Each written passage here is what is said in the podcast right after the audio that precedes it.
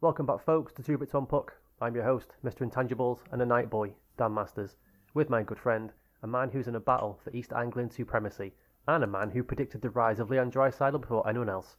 Will Everett Human. Will, how you doing?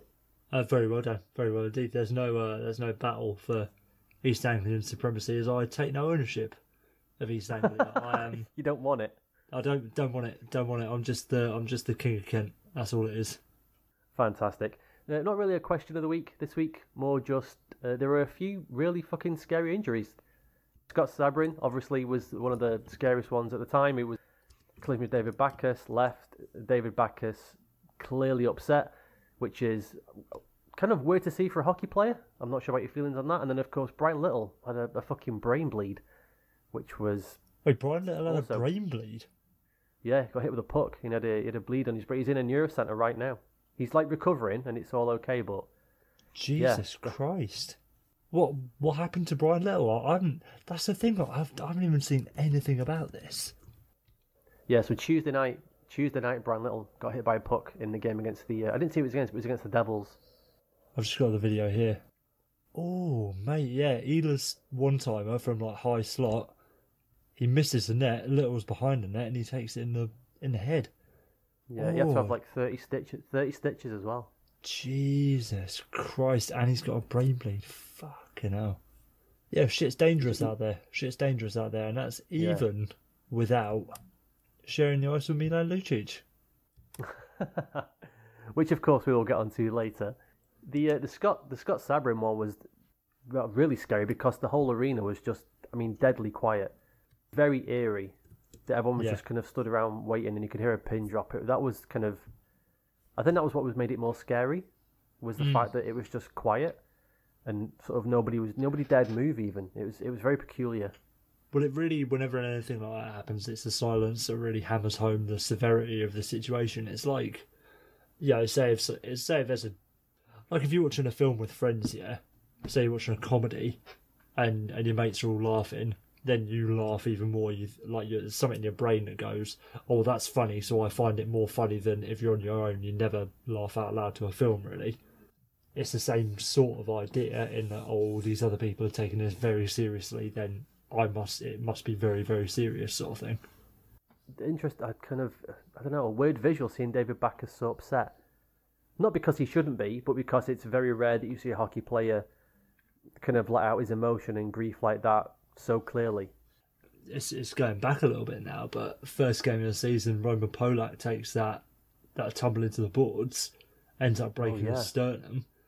In in an interview the day after, John Klingberg said it was a good thing that he didn't move, like promoting the fact that you know applauding the fact that Polak didn't try and get up or anything like that. Which, yeah, in a similar vein, it's weird to hear NHL players sort of uh, putting the safety of their teammates and opponents above any seeming code of double hardness. Yeah, exactly, exactly. All right, that's a quick one this week, but uh, yeah, be careful out there, folks, on the ice. It's bloody dangerous. Yeah, just a touch, just a touch. All right, let's go on with the show then. Let's.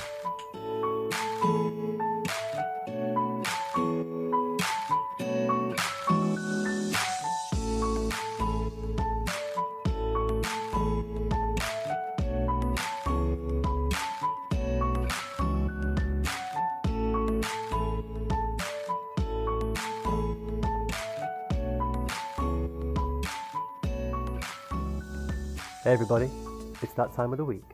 It's the smooth recap. Like a messy baby that's learned to toilet train, or a man with a weak bladder who has had a urethra operation. Congratulations are in order to Sergei Bobrovsky, who kept his first clean sheet of the season.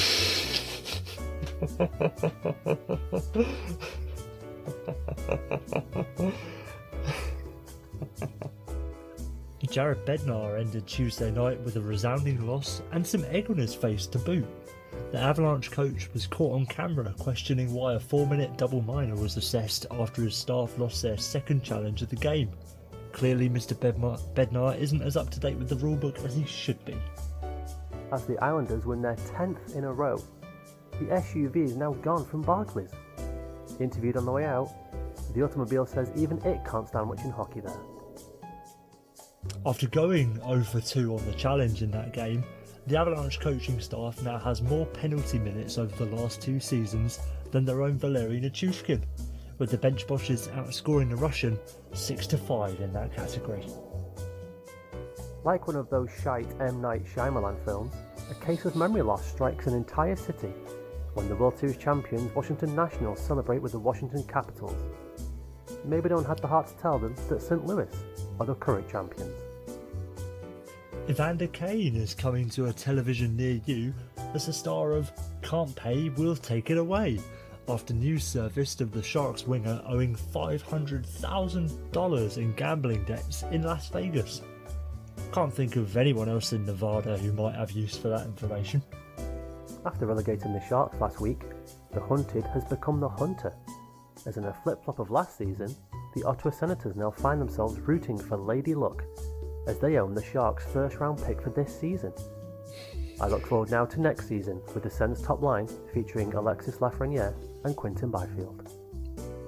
In the DEL, former Red Wing Jakob Kindl admits to the referee that he fell of his own accord after the Zebra issued a two minute penalty to the opposition for tripping.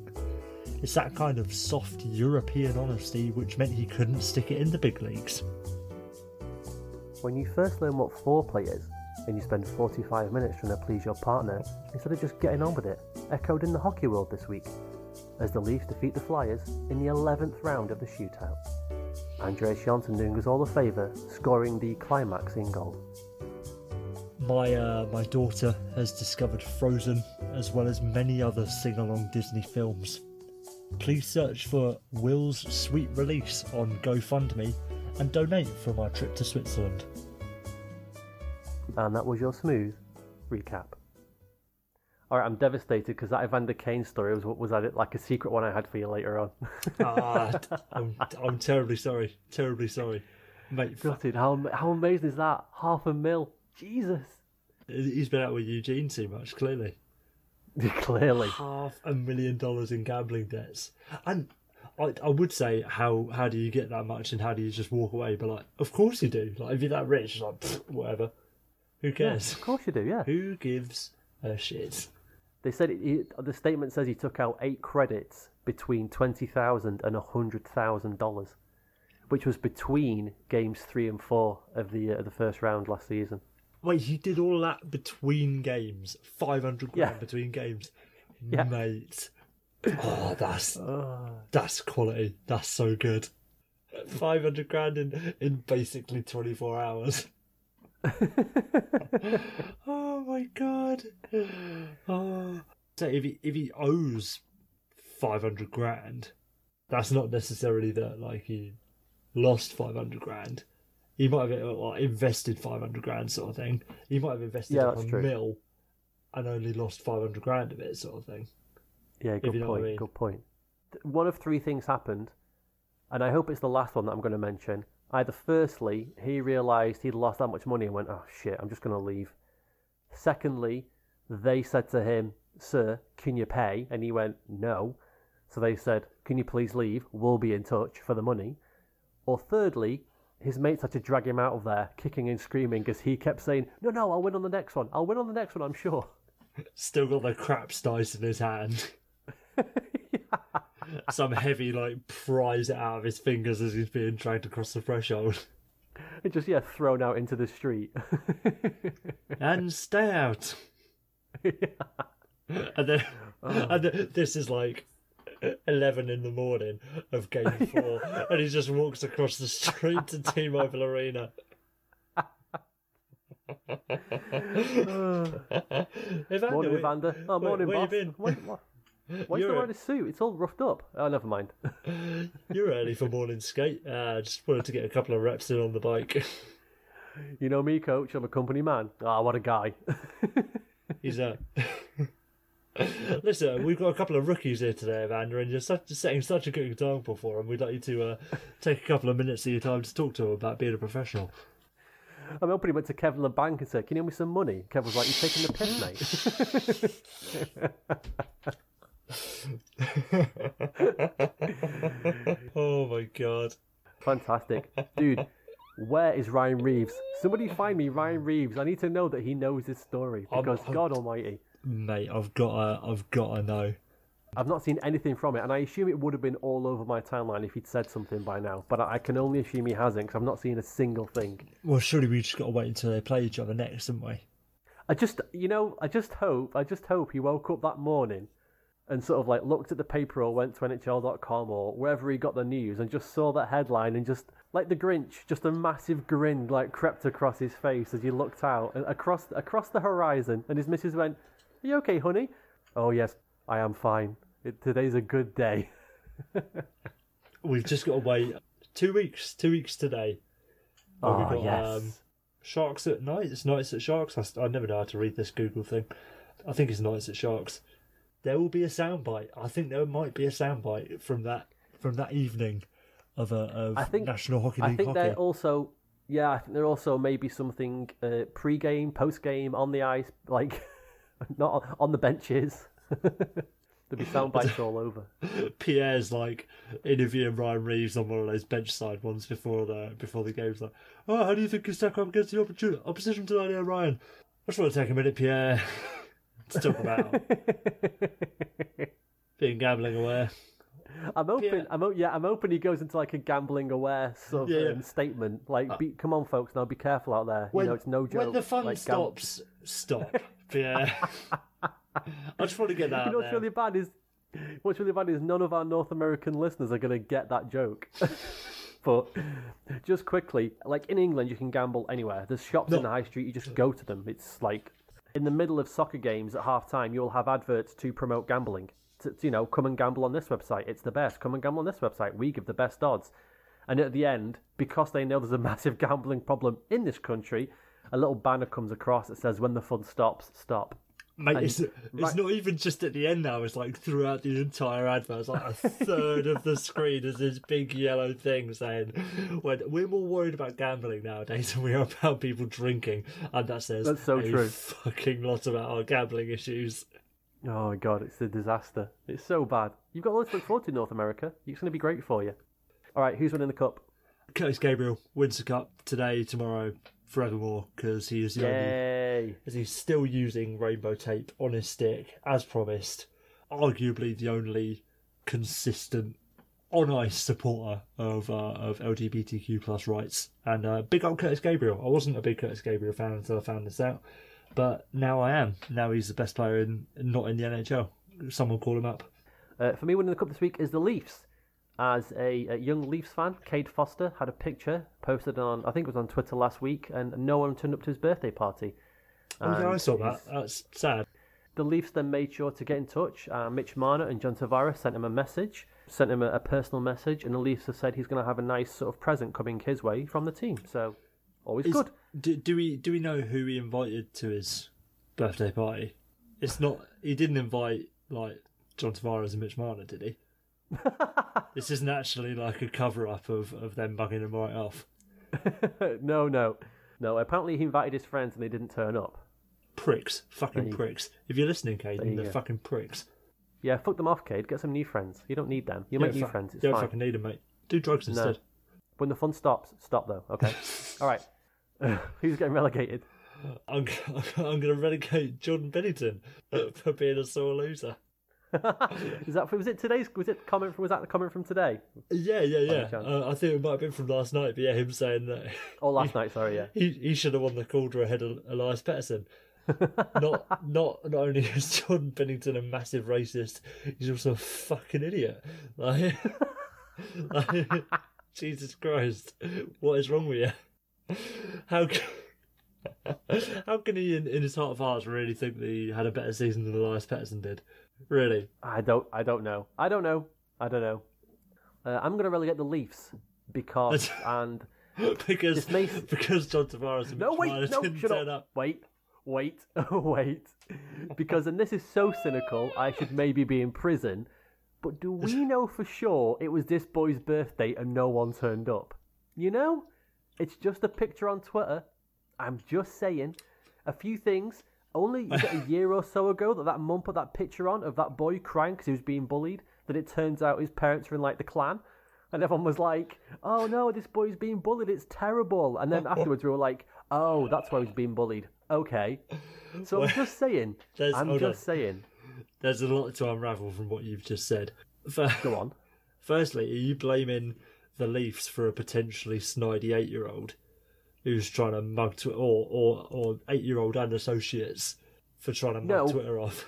Because right now, I think right, I think in this day and age, you have to be very careful to straight away jump on the, oh that's so sad. Here's loads of stuff bandwagon, because that boy who got bullied last year, who had the like was crying in, on that um, Instagram video, he got invited to the Marvel like the Avengers premiere, and I mean all kinds of crazy stuff. Yeah, but then the, se- the second part of what you said, Dan, second part of what you said concerning this bullied child, he he's not in the clan, is he? No, but he was getting all this stuff, and then And- it turns out his his parents were like, but then, but then I'm thinking like, did the parents have the parents used this this boy for this Leafs birthday thing to get like free tickets or something? I don't know. You just got to be careful these days. One hundred percent. Like they- whether whether whether the parents are like racist or not. That's absolutely. If you're putting it on social media, like my son's a loser, nobody came to his birthday party. You know for a fact that in this day and age, you're, especially if you tag the Maple Leafs in it or whatever, Yeah, begging for a freebie, and that kid's not like he's not leading the charge on begging on on exploiting himself. same with same with the clan kid. Like, yeah, he he's as much of a victim as anyone else is. is he? Are you Just saying. all right? All right. Even if this kid, even if his clan kid is is in the clan and he gets all dolled up in his best sheet and you know goes around the Grand Dragon's house or whatever, that's not his fault. No, he's not like forming his own opinions on on race. He's being radicalized from within. Fair point, but still, Can, can I think just, just, like just thro- just Can I- throwing stuff online is can I like just say you know, we're, we're throwing. 15 minutes into the podcast and somehow we're talking about radicalized eight year olds? Like, fuck's sakes. It's this family's fault. It's not my fault. They put their kid on Twitter. And do you know what as well? What you Like, it's your fault? it's not my fault. Are you saying that you didn't radicalise this eight year old? No, I'm just saying it's not my fault for bringing it to people's attention and having this having this cynical opinion. Because here's the other thing as well, right? If my my daughter's having a sleep, it's my daughter's birthday next weekend, and so this weekend she's having a sleepover, right? If nobody turned up to a sleepover, I'm not going to put it all over social fucking media. This is, this is what I I'm keep it as quiet as possible. So it's not the kid's fault. Don't. It's not the kid's fault. It's not the Leafs' fault. What What are the Leafs going to do if the Leafs get tagged in that thing and then they say, "Nah, allow it. We're not going to do anything." Then they get bombarded with like, "Oh, what do you do? You hate the troops? Do you hate this kid?" Um, do you hate the troops? because his dad's Oh, do you hate the troops? That was hilarious. I just think teams should be more careful before they start throwing stuff out, you know, and oh my god, yeah, like oh you're gonna get loads of presents from us and all that kind of thing. Like you gotta be careful these days. You never know. Alright, You never know. let's let's check back in next week when it turns out this kid's dad is Ted Kaczynski. I will have my revenge. Christ, we need to move on. The show's already off the rails. How many starters you got and scratches? Uh, I've got one starter and two scratches. I have got three and one. So I'll do my uh, I'll do two of my starters first then. Three, you're being too generous with your starters, mate. Like, like there aren't three good things that happened this week. Maybe not in your world. No, in your Mr. world either. Well, that's true, but I have to I have to balance out my cynicism with some lightheartedness. Will So, so, so this is this is um starting things not in good faith with with no semblance of like backing behind them or sincerity. no, these are these are all these are all sincere. Well, two of them are. One's just a personal opinion, but whatever. I'll I'll, I'll judge these myself. Uh, I'm going to start Gritty, who met his superfan this week, Oh wait, which was no. This was a this was a beautiful. This is one of those. Okay, like get your tissues ready if you're a parent because this is one of those. Oh God, okay. Uh, uh, Jack Callahan, a four-year-old boy who is uh, battling cancer, has yeah, he's living in a care home at the moment. okay. and he's not been able to see any of his friends or anybody from his, like from his world apart from the people at the care home for the past like five months. And he just said like, I just want, for my birthday, I want Gritty to come and see me. And he had he'd like handmade his own Gritty dolls and all this kind of thing. So then the show, the the the story's on ESPN. Go and find it. It's amazing. But in the end, it's just Gritty being Gritty, being stupid and silly, and this little boy's laughing. And there you go. Every week there's a, a story that brings a tear to my eye, and this was it this week. Excellent, absolutely excellent. Big up, Gritty. That's Big uh, up Gritty. that spurred me to add a second starter last minute right in addition, and I'm Oh, also on I'm also going to start uh, a gritty related thing. I'm going to start Kyle Bukauskas of Sportsnet. for, have you seen this? Um, I have seen this. for his his wonderful, wonderful, wonderful rinkside hit. It was uh, it was Leafs um, Leafs Flyers in Philadelphia, and uh, he's getting harassed by Gritty while he's trying to do this little rinkside hit, and he somehow manages to insert puns about what Gritty's doing to him while he does the um, while he does the hit. And power power to you, Kyle, for uh, for a man who was mugged off by Brad Marchand last season. Yes. Um, he's absolutely recovered. That I will pause for the cynical side of me that thinks these puns were a little bit, a little bit too good, and I can't imagine that uh, Gritty would have been allowed to to do all the things he did to Carl Bukauskas while he was live on television without you know sort of running that by Sportsnet, you know previously. But we'll we'll have it I, in yeah, I think you're right. But but Well, still, but still, yeah, it was good. Great bit of television, love it. Big up Carl Bukauskas. Uh, I'm also going to start, uh, bizarrely, as a Bruins fan, I started the Leafs. I'm now going to start the Montreal Canadiens after they applauded Zdeno Chara for skating in his 1500th game, which was bizarre, very bizarre. In, we've got an interview coming up in the next over the next few weeks with a, a fan, a Habs fan, because as Will and I said ages ago, we wanted to get fans on the show to talk about their team, talk about like the market they're in, what it's like, where they live, and all that kind of thing. So I thought, what better than to have a Habs fan on as me, a Bruins fan? And he said we did the interview last night, and it'll come out in a few weeks, but he said it was very surprising because I said like, do the Canadians hate the Bruins more or the Leafs more? Because I heard, I kind of heard over the last few weeks, like, oh my god, a Toronto Montreal series would be the absolute best thing. It'd be so good. And I was thinking, all right, like maybe because the Bruins rivalries died down because neither team's been very good together for a long time, that maybe now they don't care. And he said, oh no, he said hatred of the Bruins still. It's massive hatred. And he was, he said he was very surprised that they applauded um, Chara, but fair play to them. Yeah, power power where power's due, innit? Yeah, I think. Do you know what? I think it showed that they appreciate the game of hockey more than they hate the Bruins. I think it shows what a hockey market that is, because for them to their arch rival, a guy who's like lifted, you know, lifted up a cup and proclaimed to be everything about Boston, or let's, you know, for them to applaud him is a pretty big deal. And it kind of reminded me. of, Do you remember Ronaldinho got applauded at the Bernabeu playing against Real Madrid for Barca? Yeah, when he just you ever eviscerated them, didn't they win like Yeah, he like he just ripped them. To, yeah, he scored two unbelievable solo goals, and after his second goal, all the Madrid fans were just stood up applauding him, which was insane. Like that's insane to see. And that kind of the same thing last night. I- You know, it shows that they love they love their sport more than they hate certain players. Okay, what's your second starter? Uh, my second story is extremely serious. To give me half a second to compose myself, No probs. uh, I just want to send out thoughts to Mark Letestu on uh, on behalf of the podcast. I'm sure on behalf of yourself as well. Dan, have you heard about what happened to Mark Letestu? Yeah, yeah. Yeah, so so Mark Letestu has been shut down for six months with myocarditis, which is allegedly a virus which attacks the heart. So, you know, he's he's doing well at the moment. He's, his prognosis is, is looking good, but still, it's a very serious situation for a, in some ways, a legend at the moment. Like you know, Mark Letestu, absolute journeyman sort of thing. He's he's done very well to stick around in the league for for as long as he has. Um, well respected throughout the league by, by players and fans alike. So yeah, just thought out to Mark Letestu and his family in this in this trying time. Fantastic. Okay, and uh, and my last starter is this is a personal one, but I'm going to start classic consoles. As Ooh. this week I went out and bought a PlayStation Two. Oh, man, oh, that's a little bit sad to think that um the PS2 is a classic console now.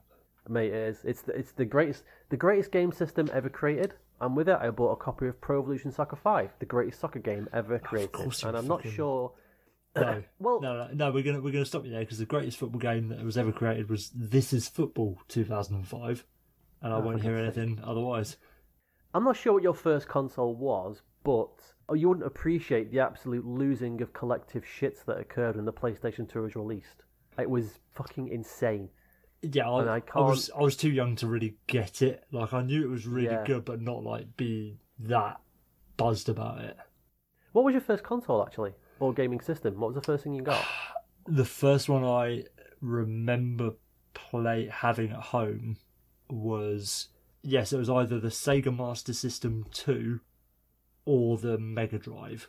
I know we had them in conjunction. I can't remember if we got them both at the same time from him. Oh, okay. But yeah, the Mega Drive is probably the, the short answer there.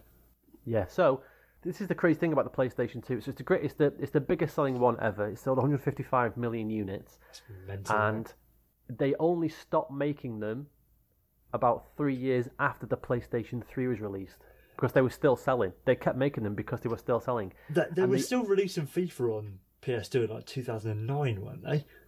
Yeah, yeah. And it was so suc so it was released in 2000. It was so successful.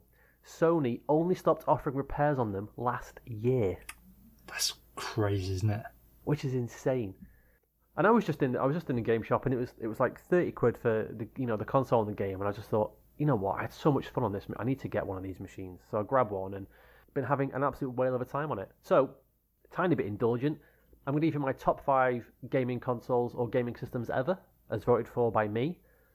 Number 5, Mega Drive stroke Sega Genesis, which is what it was called in uh, the US. Terrible name. Number four, yeah. Number four is the PS4. I love my PS4. I, I think it's amazing. Number three is the Game Boy. I think I've said this before, but my grandparents bought a Game Boy. I mean, when they were well into their 60s because they became obsessed with Tetris. I beca- everyone became obsessed with Tetris, didn't they? It's, you know, I mean, I don't know. It's I the- was a kid, but yeah. Oh, there you go. Yeah, it's the it was the classic story of oh, actually, you don't need a game with a story and all this. You know, you just need something that's crazily addictive. And everything since then has been well, it's just like Tetris. You know, all those kinds of games. Is you know, it's just been like that. Uh, number two is the Amiga 1200. I very much doubt you'll ever see one of those. Will Uh, no, I'd no. I'm not in the flesh. no. So the Amiga 1200 was a company that was I think it was bought by uh, there was used to be the Commodore games system, which was around when I was God like five or six. That's how old they were.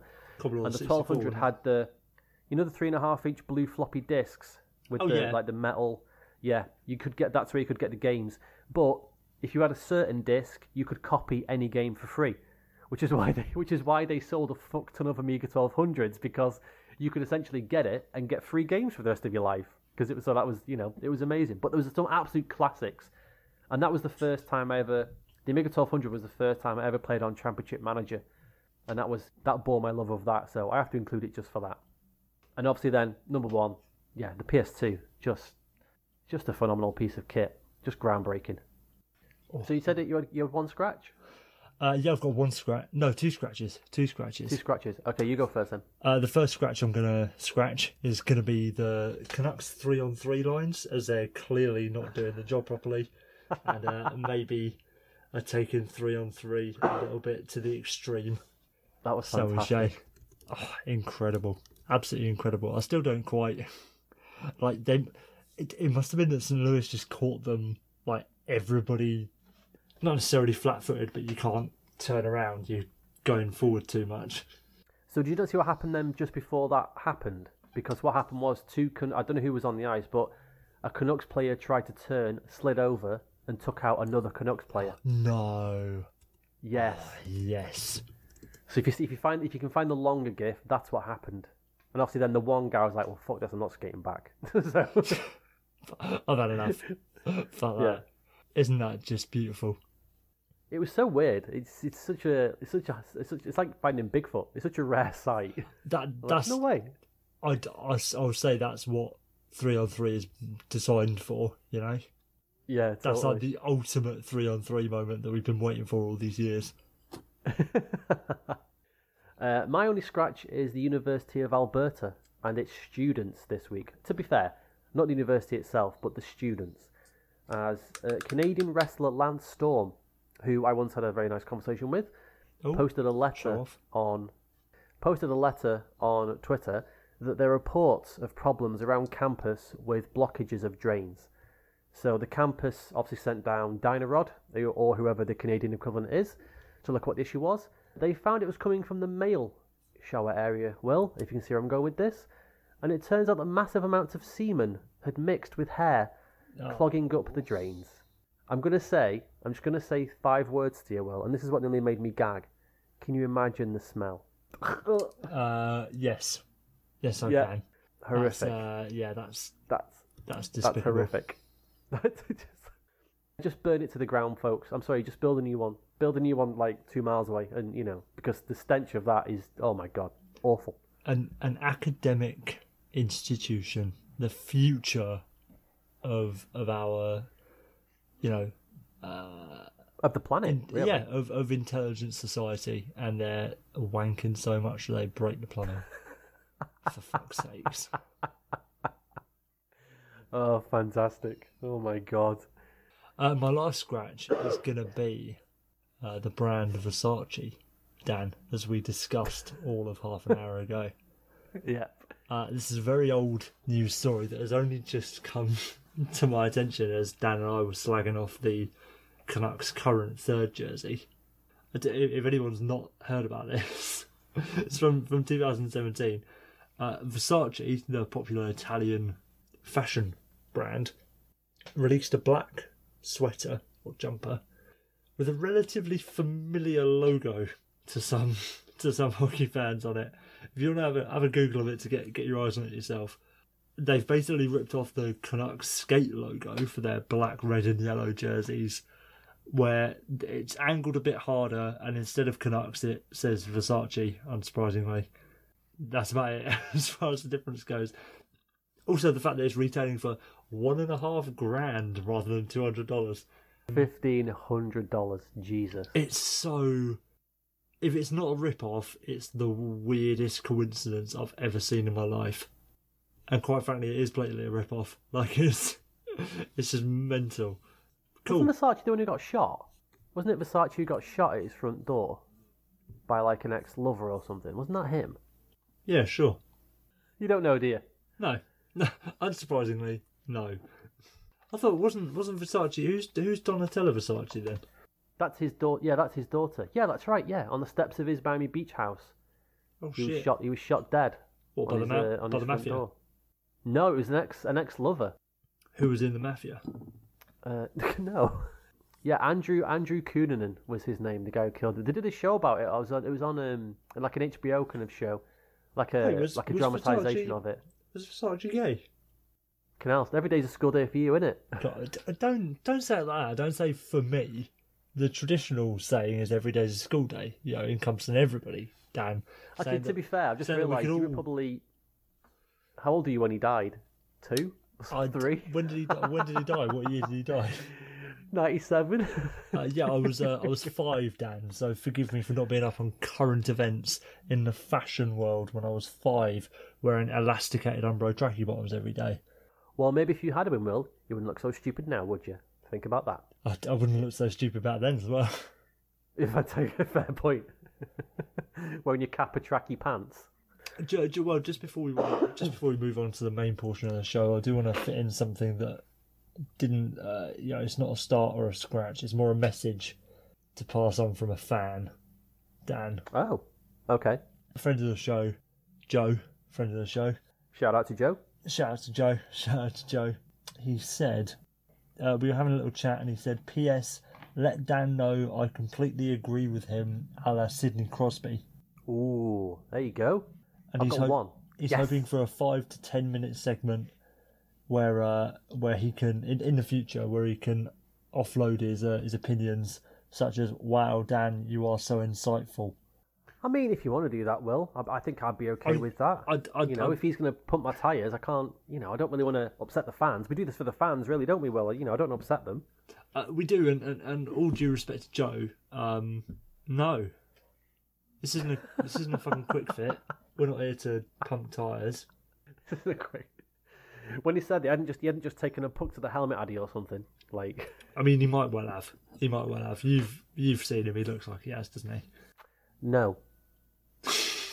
Fair, fair, absolute star of that wedding, that boy. It was a star. Do you know what it was? Yeah, I can't.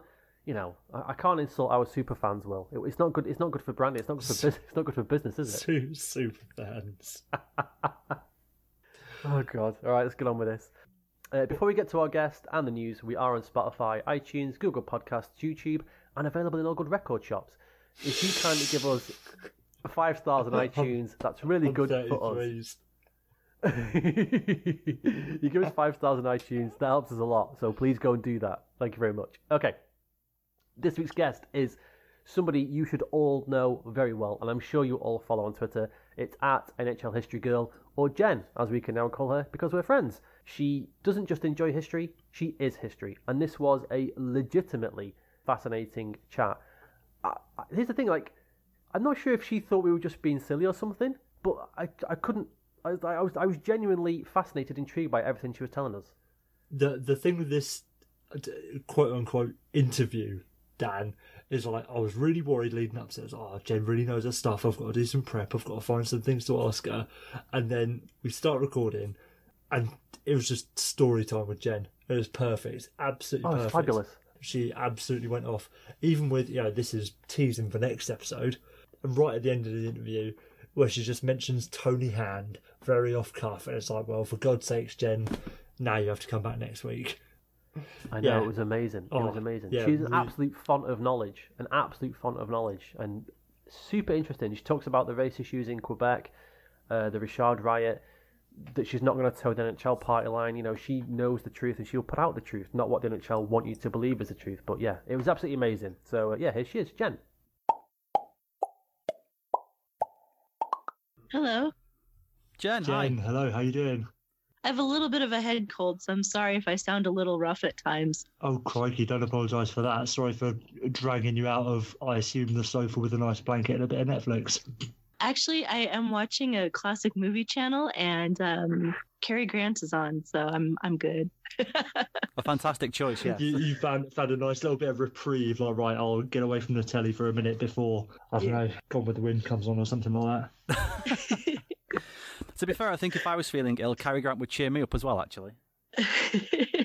His movies always have the best dialogue. It's so true. It's so true. Hey Scott, I'm just about to uh, record with these lovely British guys, so I'm just letting you know. Okay. Okay. That's very, very premature to use the L word to describe us, Jen. Yeah, two, I think we're barely two minutes into a Skype conversation. That is putting a lot of investment into this conversation already.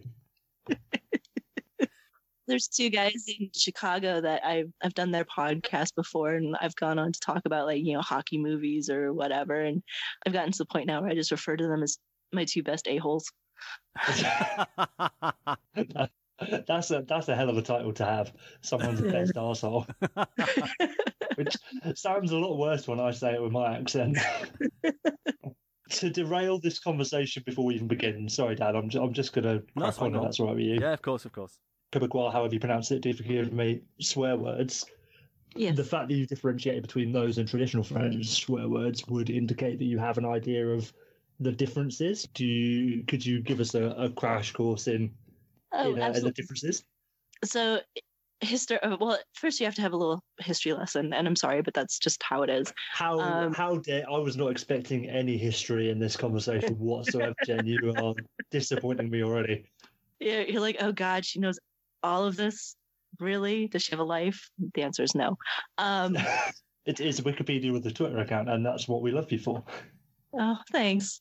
Quebec traditionally is an intensely Catholic province from the beginning, intensely Catholic, and they've gotten away from that. But the way to rebel in in Quebec for the longest time was to rebel against the church Mhm. because they were the authority, the daily authority. They were, you know, they were part of the government. It was it was just the authority.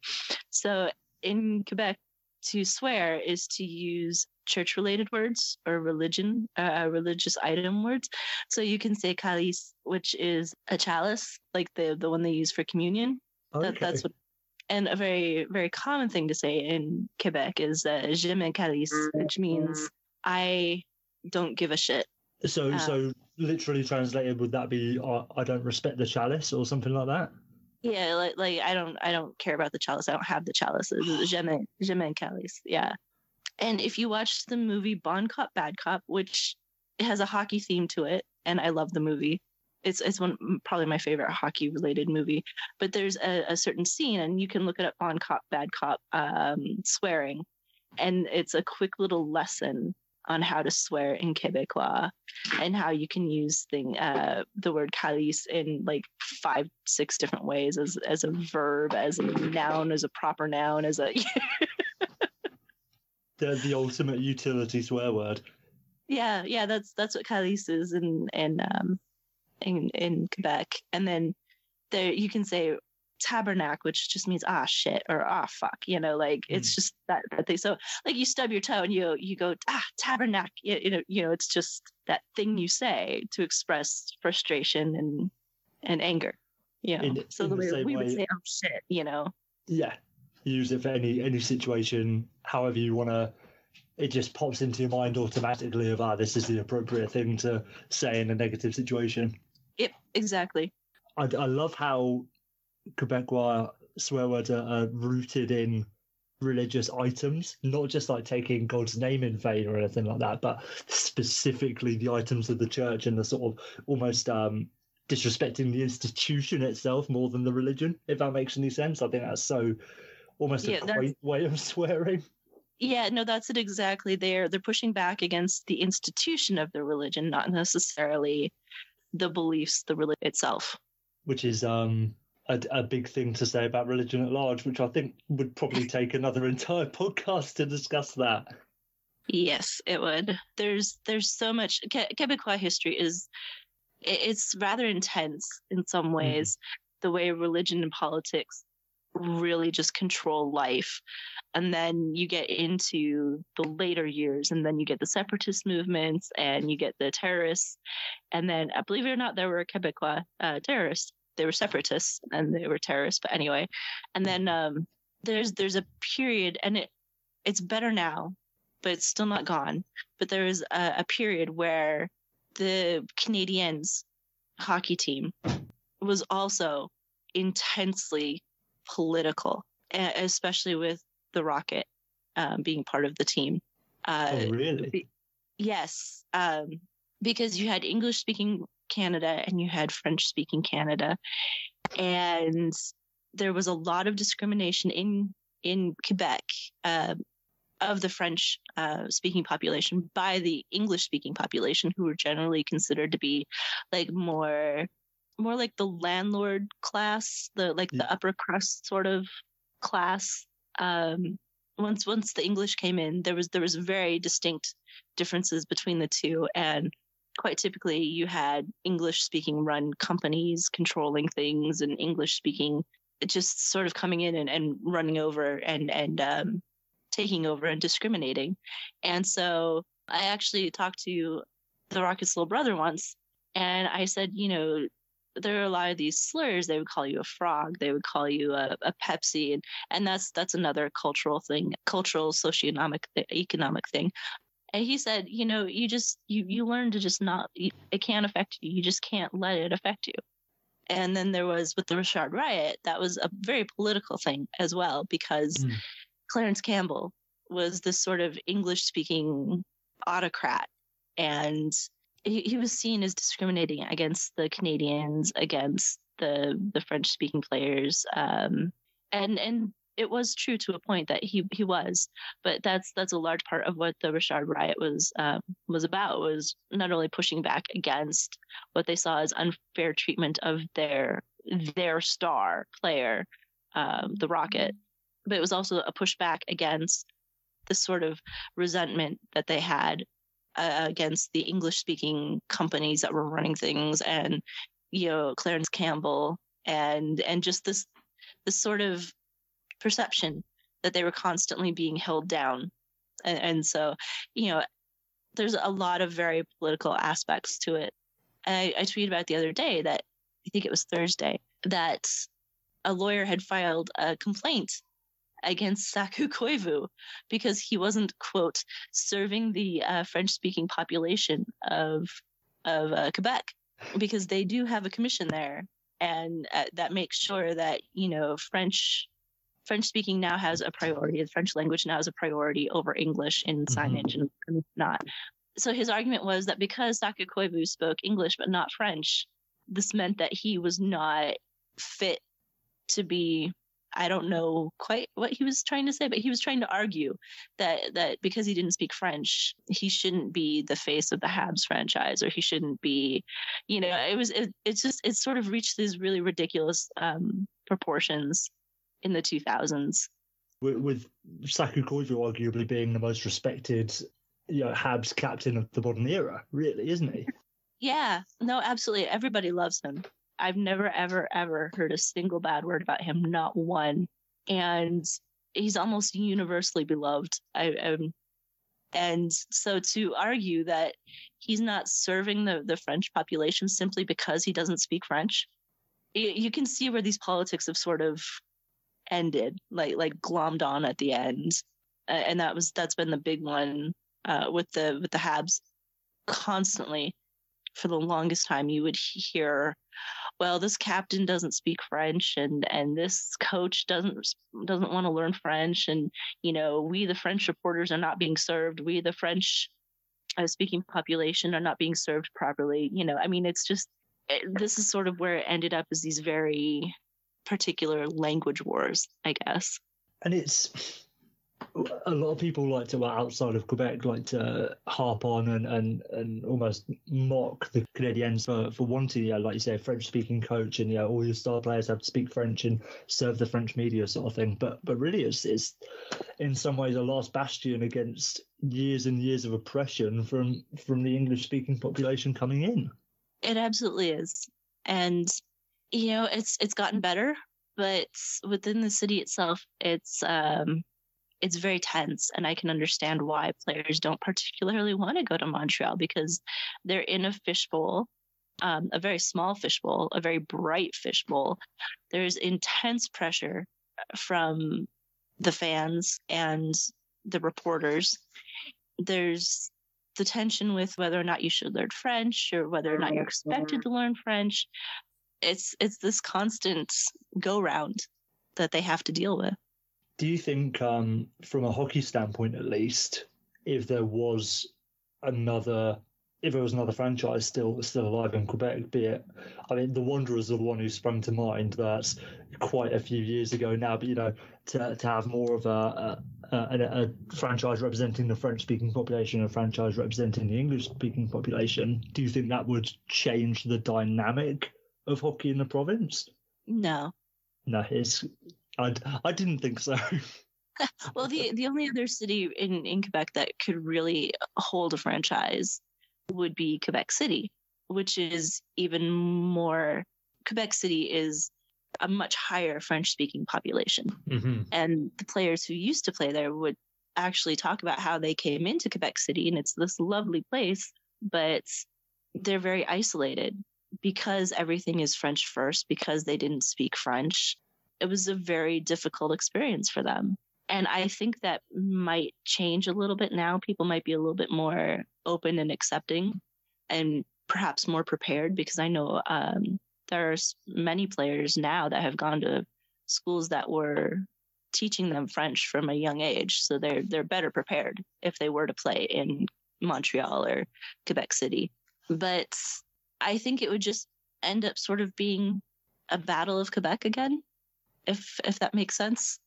Because you have two teams in the province and and um, you know it, it can get very you know this is our team no this is our team you know I, I i don't see it being easing any tensions necessarily between french and english speaking but there would be definite rivalry there which would be good for business well in theory if uh, even if uh, mr bettman doesn't seem to think so uh, he's very determinedly anti Quebec City. I, I don't know why. So I'm more interesting than this, I swear. Oh, don't let's let's not pat each other on the back too much, but that is thoroughly interesting, Jen. Don't don't you worry about that. There's uh, several books that cover. Uh, two of them are in French, unfortunately. So if you don't speak French, I Sure. don't think you'll be able to access them.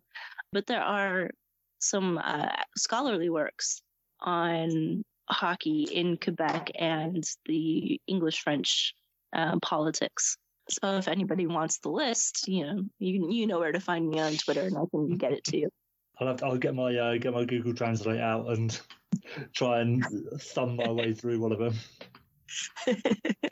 So going back, Jen, then you obviously have a, a very varied and extensive knowledge of hockey history. Where did that love of hockey history or even history come from? Did you study it at college? Uh, well, I was a graduate student in the English department, and I liked teaching, but it turns out I'm not a huge theory of being told how to interpret books, like how to think about books. So if I am reading a book, I don't want to be told, oh, this is obviously an allegory for colonialism. Like, you know, yes, yes, sometimes it is, and that's fine. But I, I just didn't like, I guess I didn't like being told how to think in, in that manner. I, it just made me really uncomfortable and I was miserable. And I started writing about old hockey stories for fun just because I found it fascinating. Like the thing that sucked me in first were the um, the old newsreels and the old photographs of these ridiculously thin pads that they would wear and the sweaters that are like half unraveled and I'm pretty certain there are cigarette burns on a couple of them. you know, just uh, just the um the the photographs really uh sort of struck me first and then I started researching just out of sheer curiosity because that's the sort of person I am. I was 5 years old and I asked for a set of encyclopedias so I could read them. I mean, yeah, that's the kind of person I am.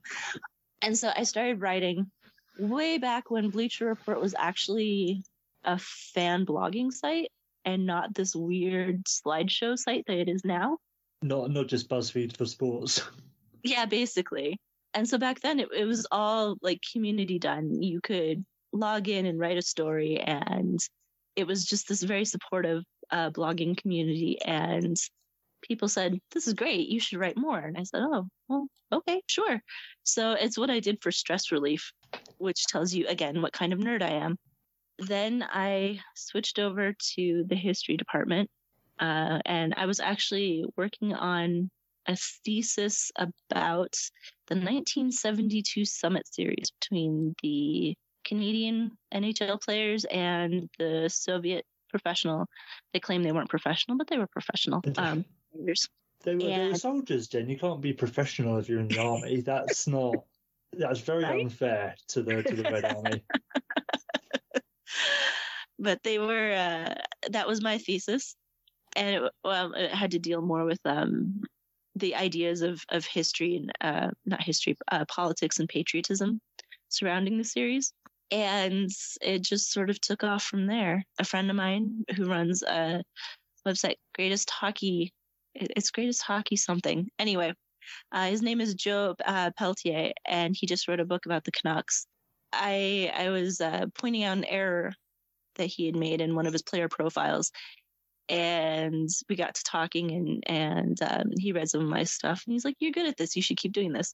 So again i got on twitter and, and i was like i don't know what i'm doing here. And i slowly figured it out and here i am today It's it's funny how d- doing something almost out of almost out of boredom or for, for stress relief, what you say, and then somebody saying, "Oh, you're actually quite good at this," can just spur you on into an entire new chapter of life that, you know, it almost defines your online persona, sort of thing. Oh yeah, it absolutely does. Um, it's kind of wild because I will go to the the draft, and I will just be walking down the street to the arena, and all of a sudden people will peel out of a crowd and be like, "NHL history girl, I love your work." Okay, hi, thanks. Yeah, I mean, Will can't move around here for people jumping out of crowds and shouting, "We love your work." It's uh, happens all the time. yeah, it's, it's really weird when I'm queuing at Tesco and someone just shouts at me, "I love NHL history girl Jen's work." It's just Yeah. very odd. yeah, I, I never get used to it. Never. I just I'm always shocked that people love what I do that much that they they search me out to to say so. Well, there's there's a, a this is definitely going to devolve into just a compliment se- fest, but there are there are so few people out there accurately and interestingly chron- uh, like you know, chronicling or, or exposing, if you will, the the history of this league, which is undoubtedly a very interesting league throughout you know from from start to present day. It's it's been just as crazy as it is nowadays, but adding, you know some some old time smoking in airplanes sort of magic to it as well. So it's of course people are going to be interested, Jen, and especially when you portray it in such a yeah when you pass it over in such an interesting way. Yeah, you shouldn't be surprised at all. Uh, the thing I pride myself on is that I am not going to toe the NHL party line Mm-hmm. um, when it comes to history. So I loathe using the term original six. I'll call them the surviving six. but I hate calling them the original six because they aren't they aren't original.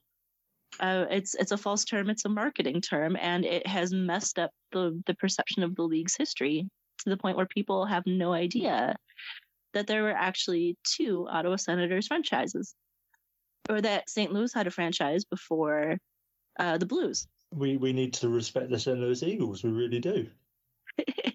we do because they're they're a part of the the league they're part of the league's history and i think it's unfair to sort of black out these sections of history that aren't useful to your marketing plan I feel as well that you see this all the time. Is that we've spoken before? That the NHL is the almost the, the the giant corporation behind ice hockey. Nobody thinks about any of the other leagues around the world, or even other leagues like the AHL or anything else like college leagues, anything like that. Everyone just knows the NHL and that's it. And they do attempt to rewrite history. With that, do you feel that with your desire to to not toe the company line, we could almost call you hockey's Indiana Jones? Would would that be a fair? uh, would that be a fair comparison? Maybe. there are a couple other people who probably deserve that a little more than i do um, but i just go around unearthing the stories that i find interesting and passing them along warts and all i don't really edit the stories when i tell them i, I don't you know change them to make you know brett hull look better or or something whoever i that was just the first name that came to mind um I can think of another hole that might be a, an even better representation of Warts and all NHL history. I have discovered that when I do tell stories about Bobby Hull, people do react strongly, and and some unpleasantly, and and so I've I've sort of curtailed any any Bobby Hull stories, just for the simple fact that I could tell the story, and it is interesting, but also there's an amount of abuse that I will get in return, and sometimes that's just not worth it to me. It's uh, it's the joy of living in the second coming of the Nazis. You can't then talk about a Nazi without having having aggression coming from all corners of the internet. So I can't, I can't blame you for that one there, Jen. Well, and that's you know, I feel that that's sort of a, an ethical tightrope that I'm walking sometimes, is because there's a story I want to tell, but the player involved in the story is someone people react to very negatively.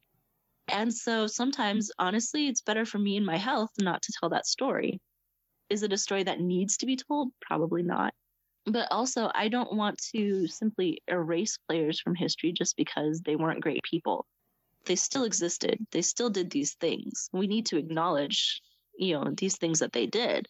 But at the same time, we can acknowledge, yes, that the, they were a terrible person. But, uh, you know, again, do we need to acknowledge both at the same time all the time? I don't know the answer to that. I think it's the same like Michael Jackson or somebody like that who has another side, and you have to then separate the work from the person. Right. And sometimes it's a very difficult thing to do. Yeah. So on that subject, especially of you, know, you say about players who weren't who were great players but not necessarily great people, it's it's something we still see reflected in today's game.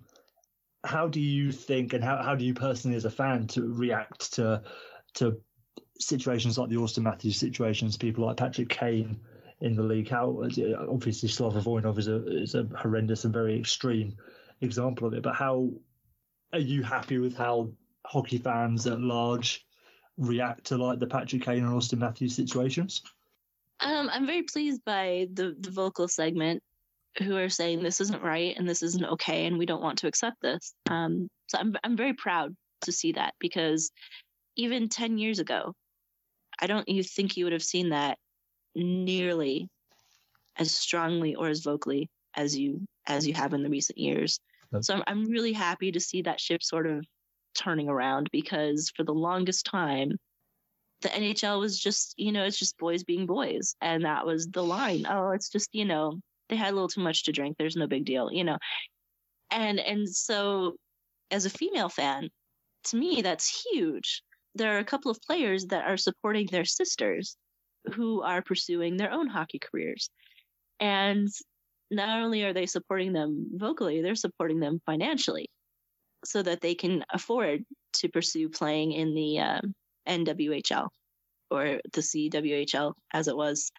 So, you know, that's really exciting to see too, because we are now at this crossroad where these players are actively supporting women's hockey. And you wouldn't have seen that as much in the past. So I'm really thrilled to see that as well. I, I'm very frustrated with the uh, with the Nashville Predators because they they do things uh, they do events that are you know domestic violence awareness which is great but then they've signed two players who have domestic violence issues you know i and and fail so to I'm- properly uh, reprimand players on their own roster, let alone it being a historical thing. You know, when it happens in front of their face, they fail to to correctly address that, which is di- very they just- disappointing. they they don't just they either don't address it at, at all or they put out a statement that is so i don't even know how to describe it but so blandly I, I i don't even i really just don't have the words for it. But they they put out these statements that just make me angry because it's so like blase pr just nothing to see here folks you know? Yeah i'm i'm very disappointed in um, in Nashville, and you know now I'm very disappointed in in the Leafs. I mean, Yeah. yeah. he might be your star player, but he's still screwed up, and you can and should do something about it. That's my always my issue is, uh, is I've said this before. It's teammates who don't just say I'm annoyed with him. I get it. He's my teammate, and I'm sure we'll move past this. But right now, he needs to prove to me that he's better than this. And they never say that. They just say, "Oh well, you know, we're going to get him support, and we know he's made a mistake, but he'll bounce back." I was like, "Why why is he bouncing back? I don't understand. Why are you supporting him?" Yeah, that drives me insane.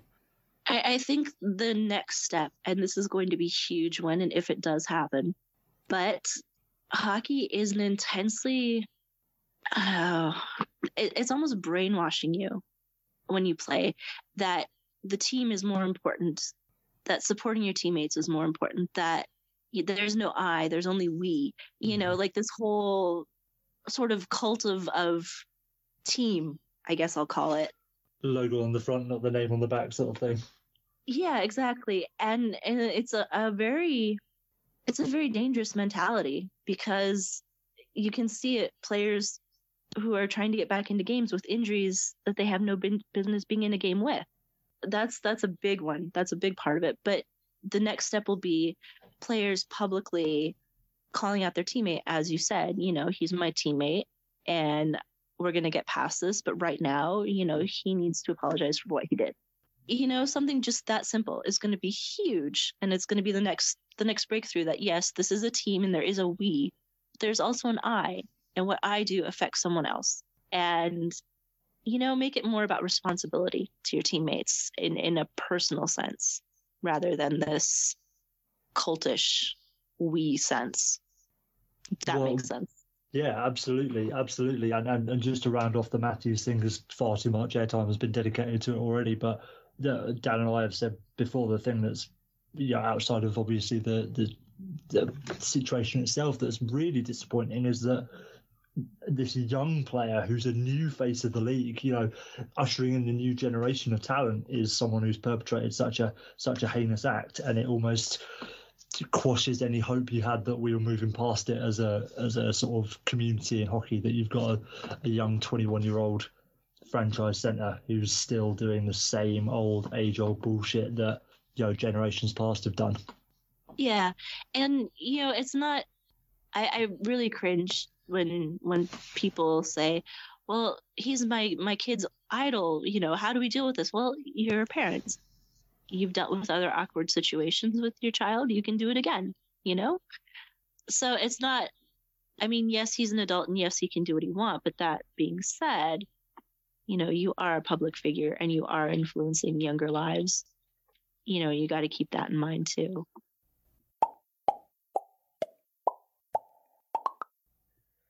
We haven't. Uh, me. yeah, we haven't spoken since that interview, have we?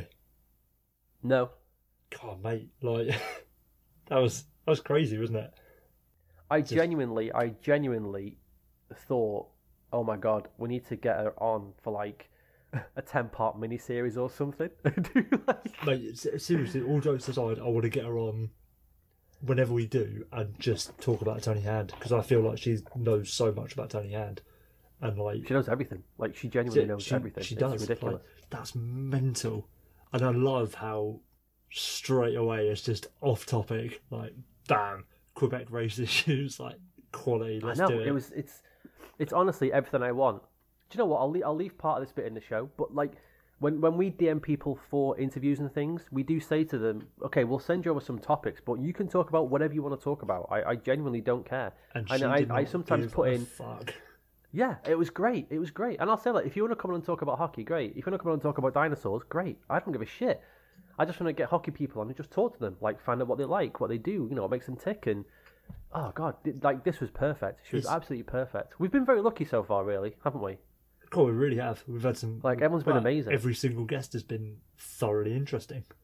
Yeah, and all in di- all in different ways. For a Yeah, friend very of the show, Paul Campbell, getting a shout out on 31 Thoughts this week. See, we're talking to there's like people. Paul's an A-lister, obviously. Yeah, nothing but A-listers. Let's go on to the news. Let's start with Lu- let's start with Lucic because that was the biggest thing I think this week. Well, Sherwood stopped by Rittich. And he's able to hang on, and Sherwood gets run over by Lucic after taking a jab at David Rittich, who made the save, and Lucic comes in and bowls over the 22-year-old. So he gets suspended for two games for roughing Kole Sherwood. I think roughing is the polite way to put it. Do you want to start on this one, Will? For all the um, uh, boneheads out there Yeah. who think this is acceptable, fuck off. I've, I, I'm gobsmacked, absolutely gobsmacked at the amount of people that are out there defending Milan Lucic. Like, I'm, Dude, I'm, this I'm, was yeah. I'm rewatching it again now. Like, what, Go off, Cole- King. Go off, King. mate? Kole Kole Sherwood goes goes to the net. He goes to the net. I thought that was what we're meant to do. He goes to the net. He follows the puck. He doesn't. You know, he plays to the whistle, and then straight away, Lucic is falling over trying to punch him in the face. And it's like Jesus fucking Christ. These people out here on Twitter who are saying, "Oh, it was only uh, you know, it was a, he had his gloves on. Like Sherwood was lucky. Oh, it wasn't that bad. Like you're a fucking idiot. What is wrong with you? If you if you're pro hockey fights, fair play to you. Whatever. At least there's an element of consent in a hockey fight. We can't be out here promoting people who are trying their hardest, having a midlife crisis, hanging on to their relevancy in the league because they've forgotten how to score fucking goals, like Milan Lucic, out here attacking rookies because they're trying to score goals, like, and because they they've stripped them of the puck five seconds beforehand. Like, it's moronic, it's disgusting. Two games is not enough. Milan Lucic needs to fuck off, get the hell out of there. Okay then. So my points are Ah, excellent, excellent. Dan.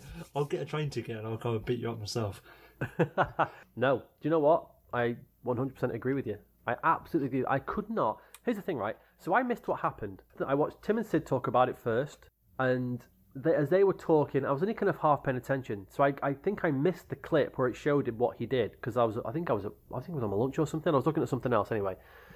So I was just listening to it, and then I listened. I listened to uh, there was a, a TSN clip from um, the Overdrive show, and they were saying the same thing as Tim and Sid. Oh well, we're quite surprised, and oh, I'd have given him like four minutes for you know I'd have given him four minutes or blah blah blah. And I was thinking, all right, like you couldn't have done, you know, couldn't have been. And they were talking about Cole Shaw, you know, Kole Sherwood's digging at the puck, you know, while while the keeper's got it, and I was thinking, like, God, is he like swinging at the keeper or, you know, what's going on? Clawing at Rick's eyes. yeah, like get So, off. I got, so, so Sherwood has a shot. Rittich saves it. It looks like it's not iced. So Sherwood has one jab, one jab at the puck. That's it. And then here comes Lucic, and just, I mean, for fuck's sake, did we not learn anything? It was only what fucking five months ago that fucking was it Logan Couture in uh, the the Vegas game that hit his head on the ice. No, Joe Pavelski. Joe Pavelski, sorry. He goes down, hits his like he hits his head on the ice, and there's fucking blood everywhere. Watch Kole Sherwood after he takes this punch that he's not prepared for. I don't want to fucking hear that he should have been prepared for it. You can't be prepared for a punch if the guy doesn't take his gloves off. That's the fucking rule about this fighting, like in in this league, is that you drop your gloves and you say to the guy, drop your fucking gloves. And if Lucic had done it then, great. I don't like it. I wouldn't have liked it. But at least he gives him a fighting chance. Anybody can punch anybody with their gloves on and sucker punch them. This is that's what riled me more than anything else. Was the the, the fucking like, oh well, I mean, what did you expect? What are we doing? What are we doing this week, especially this week, especially? Scott Sabourin goes down, and people think, shit, it, this guy might be dead or paralyzed. Bryan Little's got fucking bleeding on his brain. This game does not need people doing sucker punches for some bullshit retaliation. I'm not sure people realise this, but the ice is quite hard, and if you like, if you're on skates, it's not that easy to kind of keep your balance when somebody like sucker punches you in the face. You might fall over and smack your head on the on the floor. It's like concrete. I, I don't know if people realise that or not, but with you 100%, this drove me absolutely insane, insane, and he should have got more than two games. And they only and they said they only gave him two games because he's done this before. We're back to this play safety bullshit thing again. Nate Schmidt has a, a stake that's been tainted from some fucking farm somewhere and he gets 20 games. Lucic punches a guy who then hits his head on the ice, a rookie for fuck's sake, and he gets two games. Yeah, I'd, I'd rather have 18 Kuznetsovs, you know, coked out of their skulls skating around there than 18 Lucic's. I don't know. I don't. I don't get it. I don't get it. It's just ridiculous. It's ridiculous. And these, you know, these players who like they, they just feel like their contribution now because they can't play anymore is to hurt people. And that's, That's- what he did. That's the thing. It's it's it's the Lucic's of the world, especially Lucic himself. He you know stapled to Connor McDavid for the last few seasons, and he couldn't produce. And it's such a it reeks of desperation. It reeks of a player who the game has passed him by, and the only way that he sees himself to be effective is by attacking teenagers and young adults who are just trying to score goals the whole, like you said, the whole thing of like, oh, Kole Sherwood should have uh, should have protected himself. If you watch the run of play for that, Sherwood takes a shot, he follows the shot to the net, he tries to get the puck out once, one time he digs at Ri- Rittich's glove, and that's that. And then he's coming back round the behind the net, and you can see it's whistle's gone, end of the shift. I haven't I haven't scored, my shot hasn't been good enough. It's that exhale of all right, I'm back to the bench. I can I can relax a bit now, and then Lucic comes round and just assaults him. I'm not saying that there shouldn't have been a scrum. If it had just been a scrum, and then maybe Lucic had tried to you know jab at him a bit, try and rile him up or get under his skin or whatever it is, that's one thing. But to just outright attack the player with no preparation, it's disgusting. It's absolutely disgusting, and it is outed what is unfortunately a relatively vocal majority of uh, of the game, and it's it's not even it's not even just fans. Like you say, it's you know this is hockey culture at its purest. It's right. You've tried to play the game, so you're going to get punched in the face because you're a twat. What are we even fucking doing here? I was insane. It was insane. I was so surprised. I was so surprised by the amount of people who came out and kind of put their support in. I, I fucking don't get it. I don't get it. The next time you're with one, the next time you're with one of your mates, just walk up to him and slap him in the face, and see how well he does defending himself. Because that's how that's that's what Kole Sherwood had to deal with. He had no idea that Lucic was going to do that because he was just skating towards him. If Lucic had gone over to him and said like and got on his face and grabbed his collar and said, "You do that again, and I'll fucking kill you." Fine, I don't mind that. I don't mind players kind of like trying to menace each other and make a point to this kid because I imagine this kid would have shit his pants because it's Lucic. That's, Yeah, that's, all he had to do. That's That's that's, all you have to do. reasonable to an extent, isn't it? Yeah, exactly. It's crazy, but again, it's the rule of sport, and sport is crazy. So we have to kind of go, okay, well, that's fine, I guess. It's what happens in the sport. But, like, it's a sucker punch. Nobody said he sucker punched him. The consequences could have been super bad. Super bad. And nobody seemed to hmm. notice or care. Fucking weird. It's it's a sucker punch combined with the fact that he's like skating into him and falling over himself, just in salivating at the opportunity to punch a 22 year old. if you if you massively disagree with me and Will, please, please, please, please get in touch. I won't like call you out on the show. I won't name any names. Slide into the DMs. Sure, our emails on the account somewhere or something, but our DMs on for this show at Two are open. You can you know talk to us whenever you want on there. If you disagree with us, get in touch. Tell me tell me why. Tell me why we're wrong because I would love to know. Because because we're in the minority here. Me and Will are in the minority, and I do not understand at all why. DM us or, or whatever you want to, if you want to have a proper discussion about it, and if you've got a sound argument as to why you think that's okay to do on a sporting field. But Yeah, yeah. This isn't to get into an argument either or a shouting match. I just want to know why you think it's okay. I'm not going to shout you down or anything. Just I just want Oh. to hear the opinion of why. Anything else on that? uh, no, no, my, my, my doctor said I've got to stop talking about me Milan Lucic. if Fair I enough, if I want to see my, my daughter go to university, then I need to stop thinking about Milan Lucic. There was a, an interesting, uh, as we get into the new age of players talking and not being afraid to talk to the media about certain things. Taylor Hall had some interesting comments this week as the uh, when the Devils lost seven six to Tampa in overtime, and he said it. We're, battle, we're battling our own fans at this point. We're one for three on a power play and we're getting booed. It's a tie game and we're getting booed. That's a tough environment to play in sometimes, especially when you're at home. I know when we're playing somewhere and their fans start booing, it's a fun environment for the away team to play in. I understand the fans' frustration. After the game, if you boo because we lost, that's fine. But when you're one for three on the power play and they're booing, it's tough. If you're playing at home, you want to feed off the energy of the crowd and not let that affect you, but sometimes it does. Will, how much do you think being booed by your own fans affects a player's mentality? It's it's funny how like player to player, you, you get the whole oh I don't really hear the crowd during the during the game. Please stop booing me, please. I'm asking you nicely. Please stop booing me. I mean, so so so the Devils fans were booing because because the Devils were shit on the power play. Well, they were one for three. That they were one for three that night. It wasn't like you know. That's that's fine. Were, That's all right. That's better than their percentage this year, isn't it? yeah, exactly. Maybe it was maybe it was like a really really early in the season, like tanking boo. I was like, no, stop, stop scoring goals. They're Go on. saying boo earns. boo, boo all. I was saying boo earns. Um, poor Taylor Hall. I mean, if you want if you want your star player who's on you know facing down the barrel of free agency to stay, my advice would be to not boo him. That's that's Yes. just you know I'm no I'm no expert on on like you know sports psychology. I'm not a GM or anything like that. I'm not a, I'm not an agent. But if I was if I was Taylor Hall and I'm like, eh, do I want to stay in New Jersey? Do I want to see what my options are elsewhere? And then suddenly the fans in New Jersey start booing me. Probably makes your decision a bit easier, doesn't it? Uh, yeah, I think it makes your decision a lot easier. A lot easier. At, at least a little bit easier. Because as, as we discussed, you're now playing on a bad team as well. Whereas preseason expect because here's the thing: are they being booed because the Devils are victims of preseason expectation? Uh, well, that, that, that's that's the thing as well. Like the Devils fans have got to understand that maybe they're they're still not really that good a team. Well, clearly, yeah, clearly they're not.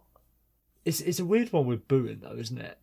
They're four, five, and four. That's not too bad, really, is it? Well, did you know well that last season the St. Louis Blues? Oh no, I can't. I can't do it again. Never mind. Sorry. so, so, It's so even Christmas yet. What are we even doing? exactly. Let's wait to January first before we decide who's going to win the cup or not. Because the booing isn't. Look, let's let's let's be honest. It's not Pavel Zacha's problem that he's shit, is it? It's not his fault. it's not Travis Zajac's fault that he's shit, is it? Like, it's it's it's the fact that you know Ray Shero has, has built a shit team, and his players are shit. You need to boo. You need to wait around Ray Shero's car in the car park, and then boo him, and then go I don't know, go all children and men on him, and start like flipping his car and shit. I love the idea that he's walking back to his car and there's like an angry mob, and he's like, "Oh shit!" and he just start booing. That's all they do. Nothing else. They just boo, Fuck you, Ray. boo.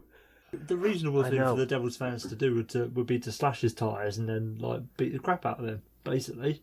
Yeah, Not that's what boo- sensible. not That's boo what a Taylor normal Hall. fan would do. Yeah. Yeah, that's what a normal fan would do. Stop being so nasty to Taylor Hall and threaten Ray Shero's life. For God's sakes. It is bizarre. It is bizarre that this guy who dragged you into the playoffs on his own, you're just like you're booing this team while he's on the ice, and he's just gonna say, "Yeah, I'll, I'll see you later." A guy who's already declared how much he appreciated what John Tavares did in free agency. But so maybe maybe that's why they're booing him. Maybe they're just like ah, maybe they just know fucking it's a preemptive, it's a pre-crime, I mean, it's pre-crime. uh, That's what they're doing. it. Hell, all right, all right. Where's Taylor Hall playing this hockey next year, Dad? No, we did this the other week. So, all right, t- today is it New Jersey or is it not? No, there's no way. Is it exactly? No way. so, boo him now. Why not boo him now? Do you know what? Yeah, fuck it. Okay. I've turned the corner. Boo him. fuck him. He's leaving. Fuck him. Boo him. Absolutely Fuck that guy. him.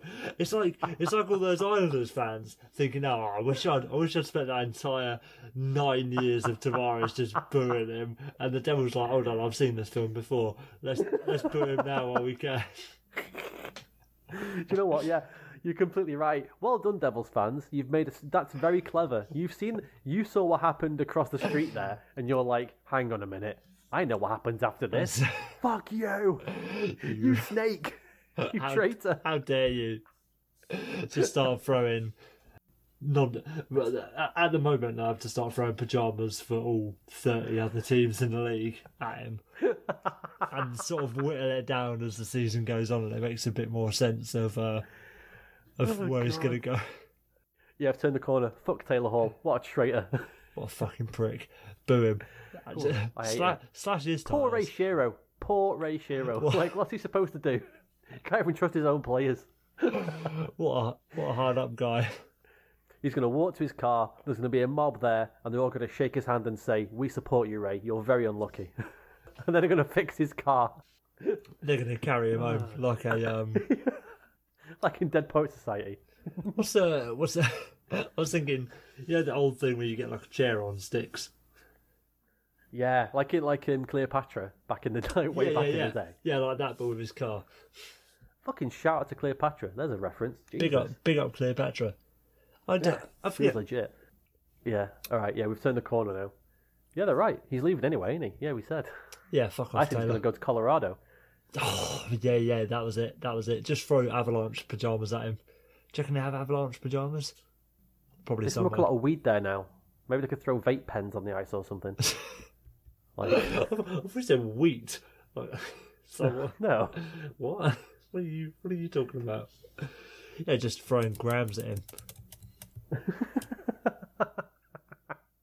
Dan's poorly, just so everybody knows. I'm gonna cut all these. Co- I'm gonna cut all this coughing out anyway. It's You Still could, matter. you could have cut. I've just randomly spouted. Oh, Dan's very ill. Oh, is he? Hmm, I haven't. I've noticed. so something else I wanted to talk about this week: Darcy Kuemper in Arizona. I can't remember. Where, I can't remember where I read it, but obviously he signed a four and a half million dollar contract in the summer, which kicks in next season over two years. And I remember at the time there wasn't kind of any uproar about it, and was it- kind of general consent. On. Sorry, four and a half million dollars. Yes. Jesus Christ, It kicks in next season. So and then it's and then it's two years. that's still mental. Well, well, well, Will. If you, if you allow me to uh, elaborate here for just a second. So it was announced and it was on Twitter, and I thought, well, I, I thought the same. Like, wow, that seems fucking quite a lot. Go on Twitter, check the comments. Everyone seems to agree. Oh, that's not a bad deal. That's you know, his kind of numbers are backing up. It's kind of about right. And I thought, Darcy Kuemper, like really? Uh, very much so. He is a very good goalie. Well, this season alone, he's first in save percentage, goals against, goals saved above average, and adjusted goals allowed. Uh, in his career, 917 save percentage and a 2.45 goals against. And he's not exactly played on some very good teams. No, no, and he's this year he's saved forty-seven of fifty-four high danger chances, which I think is where uh, where goalies make their money. Really, you know, if you're saving the, the goals that you shouldn't save, that's sort of the um, the indicator of a good goalie. Uh, another stat I found. This isn't this. This was the one that kind of I was like that really blew me away. With a minimum of four thousand minutes time on ice over the last two and a half seasons, Darcy Kuemper has the second best goals against average in the entire league. That's crazy. Isn't that insane? Do you know who's first? Pop quiz. Who's first? I'll give you. I'll give you. I'll give you five guesses. So who's got the best goals against average over the past two and a half years? But they have to have played with a minimum of four thousand minutes. Two and a half seasons. Yes. It's not. We're not halfway through a season. It's fucking November. Um, Oh, all right. Right. I was gonna say John Gibson, but no. No. Pekka Rinne. I'm also. I'm also trusting right now that you're not on natural stat trick checking this. I, I, I, I've got a natural stat trick up, but I'm only looking at uh, Darcy Kuemper and Antti Raanta. Fair enough. Uh, no, not Pekka Rinne. Nine of 12 high danger saves while on the penalty kill this year. Nay bad from Darcy Kuemper.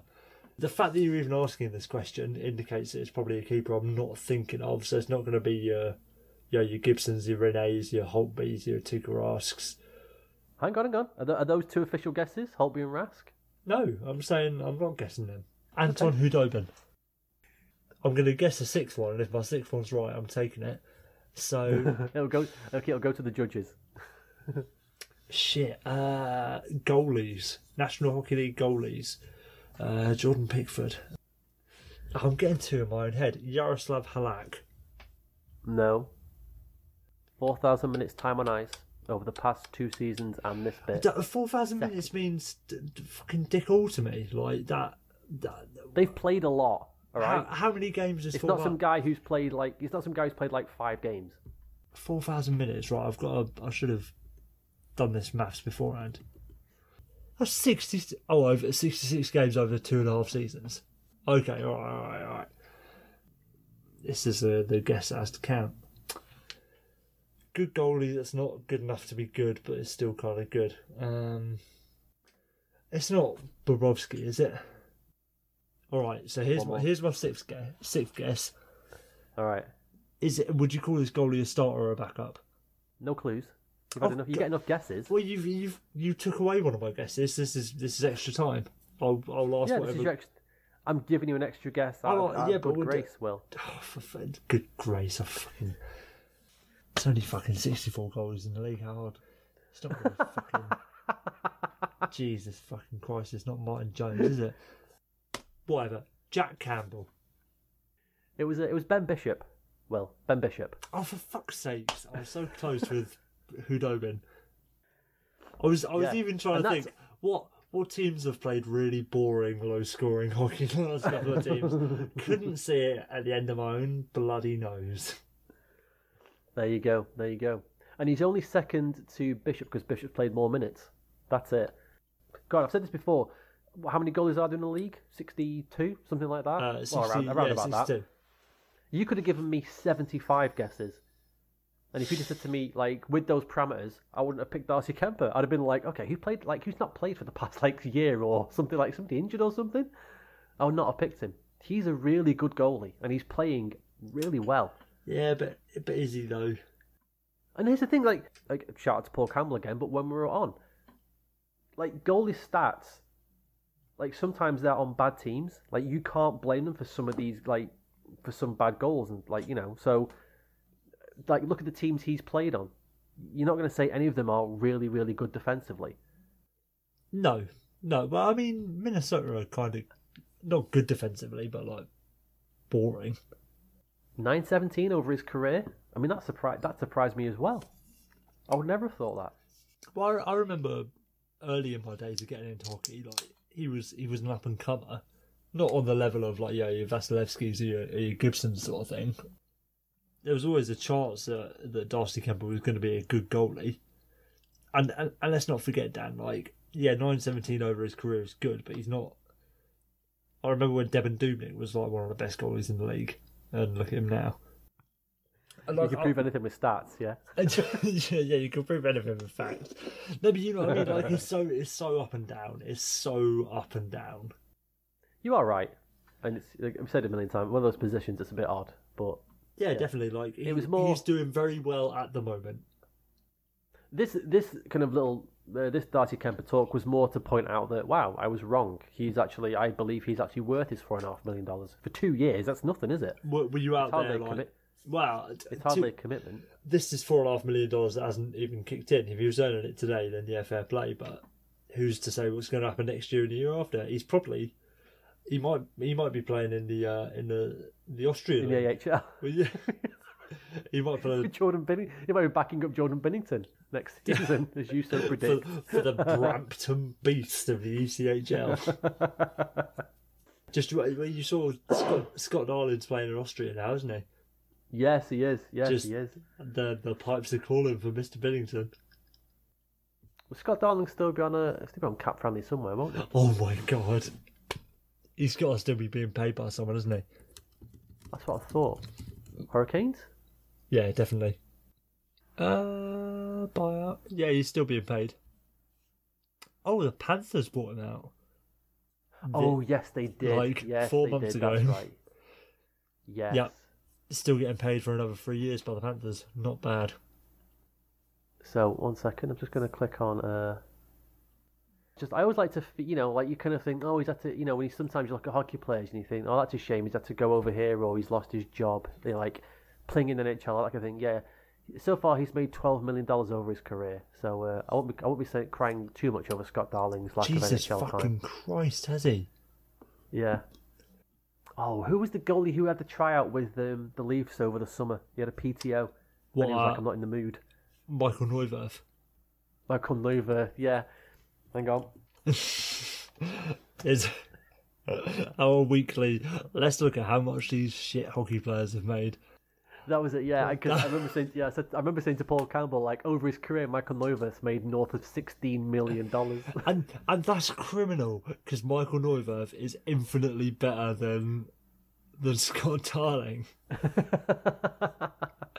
infinitely better, and he and he was in the league a lot longer than he was. yeah, totally, Oh, totally. mate, that's so criminal, so criminal, mate. Scott Darling, you should be ashamed of yourself.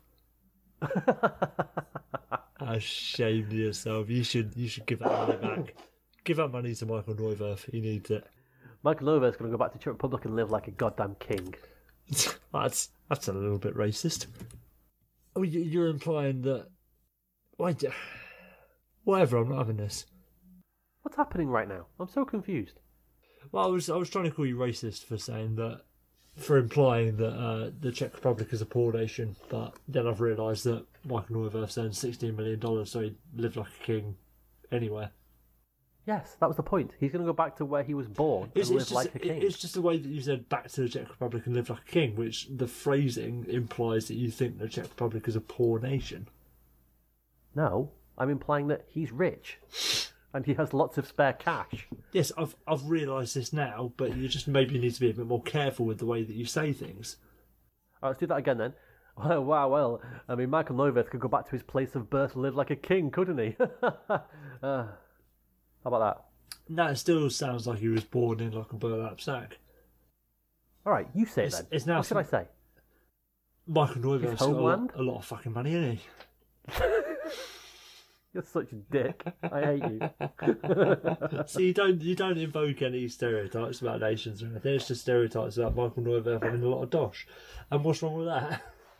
Dude, he could have been born two streets away from me. I would have said he could go back to England and live like a king. Would have been more appropriate. The point is, he lived in another country. He could go back to the country he was born in and live like a king. It doesn't matter anywhere, anywhere in the world would be fine. I don't, I don't I don't like the amount of times that you're saying that you can go back where he came from, Dan. That's not very it's not very globalist of you. Oh God, Coming over here earning our millions. coming over here, living like kings after earning a fortune, playing goalie. oh dearie me! I'm gonna put I'm gonna put a video of me crying on Twitter tomorrow that Sarah's taken, saying I'm being bullied by Will. Can I please go to the uh, the Batman premiere in 2021?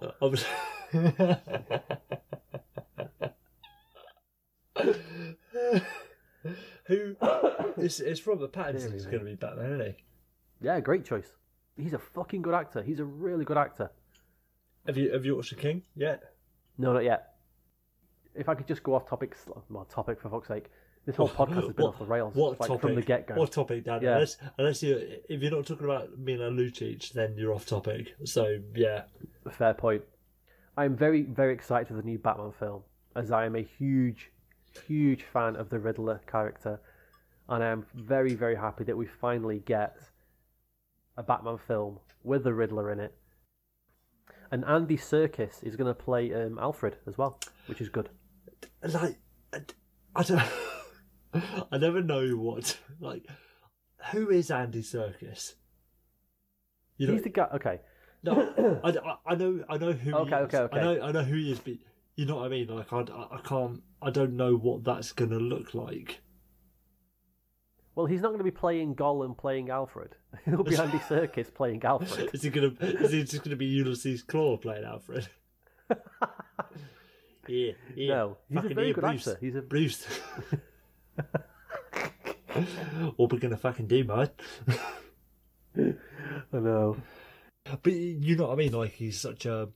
There's no when Michael Caine was announced as Alfred. You know, you know you're gonna get here, here, fucking Bruce, here, mate, here. You were only supposed to blow bloody doors off, weren't you? You knew what you were getting. If it was announced as like But that's why it's interesting. though. James Corden as Alfred, you'd be like, oh, Bruce. Oh, uh, yeah, I haven't got a good James Corden accent as I'm not predestined to basically become James Corden as I am Michael Caine. But yeah, you know what I mean. Like, I'd, what's what is Andy Serkis going to be as Alfred? I don't know, but that's why that's why I think it's a good casting. I think I mean it's intrigued me to see That how he does how that he plays make that a role. good casting though. If you don't, if you can't envisage that actor as the role. Did you envision Heath Ledger as the Joker? No, nobody did. Nobody knew what they were going to get. Everyone laughed at it. Everyone said it was a terrible idea and a terrible decision, and that's what we got. But Some what- things fit.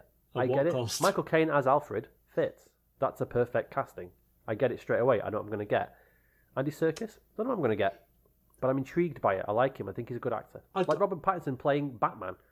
I don't quite know what I'm going to get, but I'm intrigued. I think it's a good choice, and he's a good actor. I, st- I still wanted to see more of um, Ben Affleck and Jeremy Irons. though. Yeah, Like, what happened? I, I get, I get Ben Affleck was like, "Now, fuck this, see you later." But what happened to Jeremy Irons? Why did Jeremy Irons get left by the wayside? I think because once you've decided that's it, we're going a different way. Everything just gets everything. Everyone just gets kicked out, don't they? Yeah, I know It's like- it's, it's a bit more it's of a they're all glaring difference. Yeah, they're all squatting in that film, and the uh, the Rosses have turned up and said, "Right, that's it. Fuck off." okay, go live somewhere else. Okay, so, but they have to go. so you were likening Jeremy Irons to a, a, a crusty hippie. Yes. Yeah, I can see it. I can see it. Yeah. Still a bit, a bit disgraceful that. Wait, is it? Where is Andy Serkis from? Is he English? He's English. Oh, fair enough then. That's fine then. Wow. Okay. What do you mean? What do you mean? Wow. Well, I was just going to say, like, you know, you're you're accusing me of certain things, and now you're saying that when you thought he wasn't English, he then couldn't play an Englishman. That's interesting. That's what I'm saying. I'm just saying traditionally, butlers. Oh, speci- tra- oh, oh, oh, tradition now. Okay, yeah. tra- traditionally, Talk about talk about tradition, I will. Do you want to mention the war by any chance, or you know?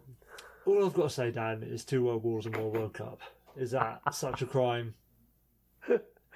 Is it a crime to oh, have You know. a bulldog with a Union Jack on it tattooed on, chest. my stomach while I prance around Costa del Sol With a chip butty. with her demanding a pint of Stella Artois? demanding one. Yeah, I must say thank you for letting me look at your um, honeymoon pictures as well. Rob. They're really good. Two more very small things. You wanted to discuss the uh, the Winter Classic jerseys? Oh shit! Yeah, I did. See, have, have you seen these jerseys, Dan? Yes, and I'm intrigued now because I know, I just know, without even knowing what you're going to say, that we're just gonna we're just gonna disagree violently. I just I can just see it coming a mile off. Ah, like he- we we probably will, but I'm also going to flip flop on my opinion of these at least one of these jerseys throughout this conversation. I'll start with the easy one. Uh, Predators one, little bit shit, but it's not that shit. Whatever. It's it's bad in the sense that it's boring. You know what I mean? Okay, yeah, It's not. It's there's nothing like particularly hateable about it, but it's just a bit shit. The stars one, I feel like the more I look at it, the more I kind of dislike it. I love it. I think it's great. This is it. Like when I first saw it, I was like, "Fucking yes, get me one of those." But I keep looking at it. I keep looking at it, it's a little bit boring. It's a little bit boring. It's a little bit shit. I like it. I like I like the I like the retro I like the retroness of it. So okay, so that's. I'm glad you brought that word up. I'm really glad you brought retro up. how do you feel about retro looks for teams that have the oldest of the two has been around since less time than I have? Noted whip. I'm not saying the team. I'm not saying the team has to be. I'm not saying the team has to be retro. The design is retro, not for the team, but it's a retro design. Well, okay, so, so so the thing that I've been thinking about since since both these jerseys have been revealed, specifically the Stars one.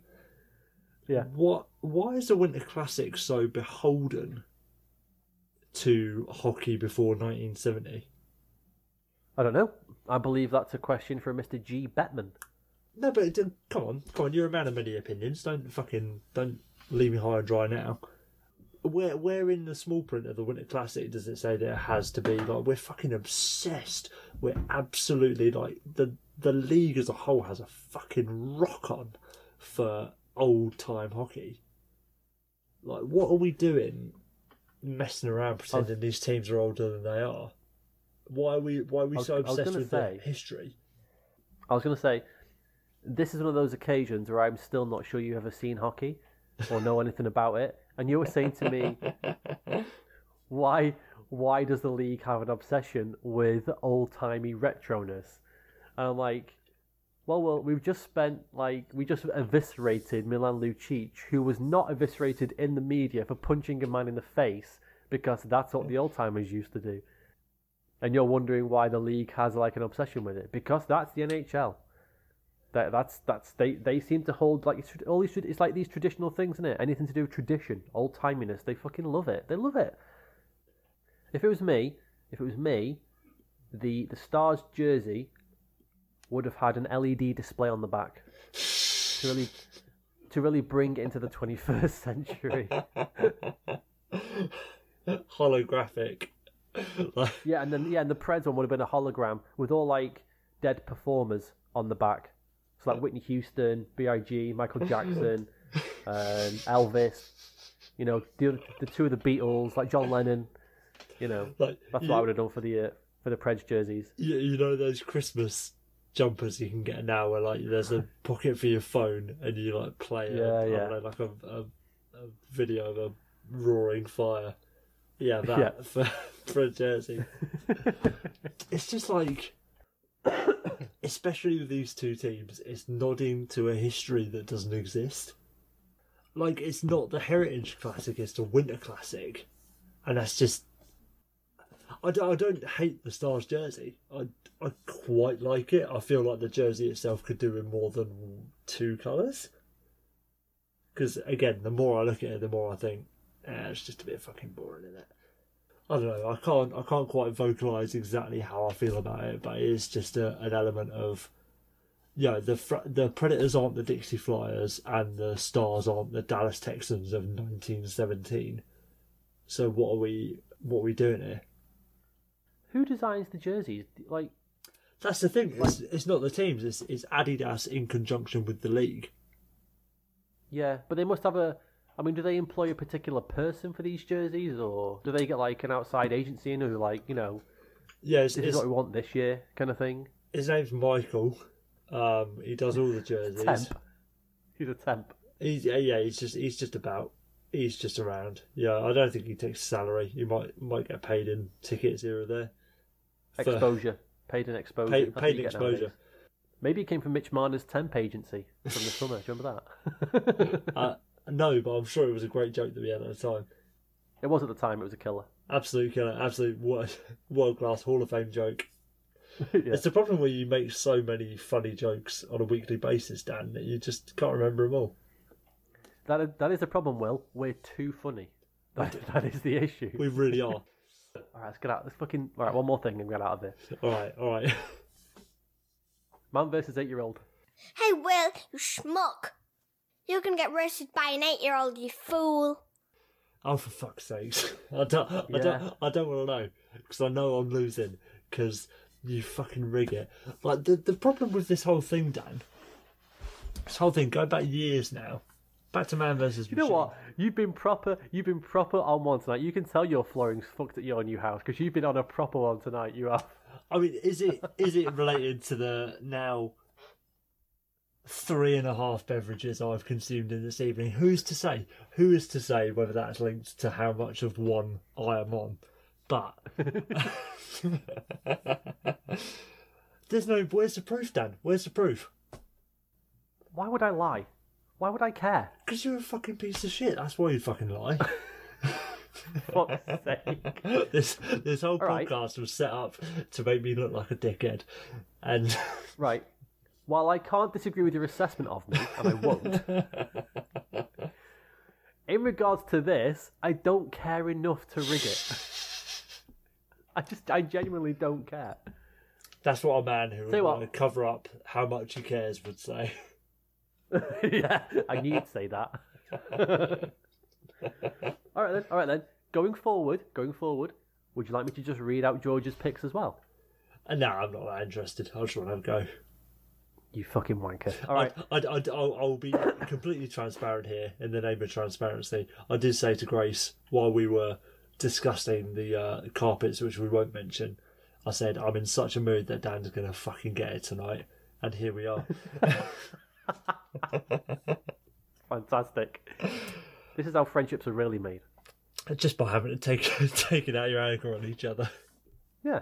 If you can't call your mate a cunt and still be friends with him, is he even your mate? Well, No, of course not. Who's I, I haven't met any people like that, so I wouldn't know. All right. Well, luckily for you this week, Will, as, as we mentioned a few weeks ago, but I forgot to do it, I asked Georgia after her picks why she picked those teams. so Ooh, for this week, I will give you the team she's chosen and the reason she picked them. But you are currently down 11 10, so yes, the, for the first time this season, you have fallen behind. Funny, funny that, and, So and I will stay behind until the end of the season with no, uh, with no pictorial evidence of uh, George's picks. But It's all legit. you don't, you don't have to swear to me, Dan. You don't have to swear to me. You have to swear to the listeners out there that you've deceived for two and a half seasons worth of podcast. How dare you? I have never done that. Anyway, it's currently 11 to 10 to Georgia. So uh, this week's games, right. Islanders, Panthers. Islanders, Sens, Hurricanes. Hurricanes, Sharks, Preds. Preds. Jets, Stars. You should not be allowed to like have the stars in any of these predictions because that just. oh, they're they're the ones that I can't not think about because I know too much about them. You know what I mean? Like I know that the Yeah, yeah, Jet- I know. the, the, the Jets have been an absolute boogeyman for the Stars ever since I started supporting them. Um, the Stars, Coyotes, Wild. Yotes. Okay, so she picked the Islanders because islands are big. Yeah, She picked, can't the can't Hurricanes. that. yeah, she picked the Hurricanes because they can swoosh people up into the air. Yeah, Again, truth. She's she's not She wrong. picked, no, she picked the Preds because there are more predators in the world than there are sharks. Oh, she's got the logic down, you know, down pat, really, isn't she? Yeah, yeah. So for the first three, you picked the same, but now okay, so you picked these two different. Uh, she picked the Jets because they can fly fast. I mean, she doesn't really understand. If if if she's implying that jets fly faster than stars, you need to get her astronomy a bit more up to speed. And then uh, Coyotes Wild, she picked the Wild because she said they can chew the coyotes and eat them. Make of that what you will. Well, It's a it's a jungle out there, Dan. there is a jungle out there. Fuck, that's fucking. th- This show's been a jungle. Jesus Christ. All right. I feel like this has been the most nonsense show we've done, and that's quite impressive considering we did a show all of what six weeks ago, generally centered around ball semen. You'll never forget that, will you? Never, never. Crown, crowning achievement of our lifetime. That was amazing. That was amazing. All right, fucking let's get out of here. All right. Thank you for listening, folks. Um, yeah, Will, any last words? Uh, no. All right, nice one. Take care, folks. We'll see you later. Bye. Peace.